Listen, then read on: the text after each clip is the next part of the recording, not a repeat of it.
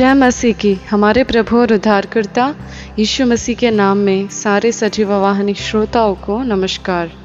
आज के दिन हमारे ध्यान करने का विषय, जब आप प्रभु की प्रतीक्षा करते हैं तो क्या होता है?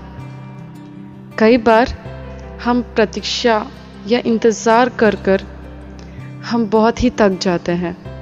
और हम सोचते हैं, मैं इतने साल परमेश्वर के ऊपर इंतज़ार कर रहा हूँ, मेरा क्या होगा? सोचते हैं आपके सामने जब आपसे छोटे लोग आप ही के सामने बढ़ना आरंभ करते हैं या पहले तरक्की करना आरंभ करते हैं तो बहुत ही निराश हो पड़ते हैं। हम सोचते हैं, अगर मैं छोटा हो सकता, अगर मैं फिर से अपने दस साल पहले जाकर जा सकता तो मैं बहुत ज़्यादा काम कर पाऊँगा।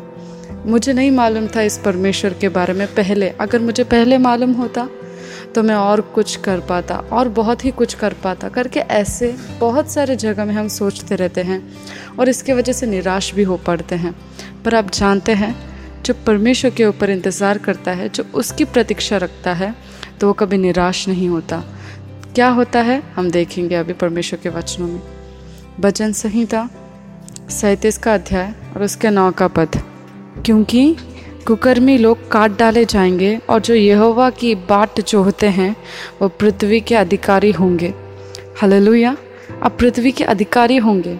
अगर परमेश्वर के बाट जो होते हैं, अगर परमेश्वर के ऊपर आप इंतज़ार करते हैं तो आप पृथ्वी के अधिकारी बनेंगे। आप सोच रहे हैं, मैं इतने साल एक जगह ही नौकरी कर रहा हूँ, पर वो लोग तो मुझे कोई तरक्की अच्छे से नहीं दे रहे और बड़ा भी नहीं रहे, और मुझे किसी के ऊपर अधिकार नहीं दे रहे। बस एक ही स्थान पे खड़ा हुआ हूँ। तो मेरे प्रिय भाई और बहनों, ये वचन आप ही के लिए है। तो परमेश्वर बोल रहा है, अगर आप परमेश्वर के नाम के ऊपर इंतज़ार करते हैं कि आपको उस जगह में तरक्की मिले तो परमेश्वर आपको उस जगह के अधिकारी बना देगा। पूरी जगह जहाँ भी आप हो, वो पूरे जगह को आपके नाम कर देगा। और आप पूरा उस जगह के ऊपर राज्य करेंगे। परमेश्वर आपको ऐसे बनाएगा। पर जो परमेश्वर के ऊपर विश्वास रखता है, वो अलग ही है।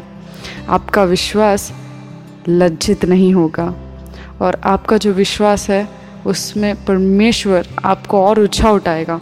अपने विश्वास को स्थिर ऐसे ही खड़े करिए और आप इंतज़ार करिए और आपके इंतज़ार का फल बहुत ही ज़्यादा महत्वपूर्ण बनेगा। अगर आप छोटी सी चीज़ों में परमेश्वर की ओर देख रहे हैं। छोटी छोटी चीज़ों में तरक्की के लिए परमेश्वर के पास देख रहे हैं। बड़ी भी चीज़ हो सकती है, पर परमेश्वर निश्चित उसे आशीष कर कर आपका सर ऊँचा करने के लिए तैयार है। अगर आप सोच रहे हैं कि मैं इस देरी में या इंतज़ारी में मैं गिर जाऊँगा, मैं गिर पड़ूँगा, पीछे हट जाऊँगा, क्या हो सकता है कि मैं और छोटा बनूँ? दस साल मुझे फिर से मिल पाए तो परमेश्वर वापसी ज़रूर देता है। उसमें तो कोई चिंता की बात ही नहीं है, पर एक वचन हम देखेंगे फिर से।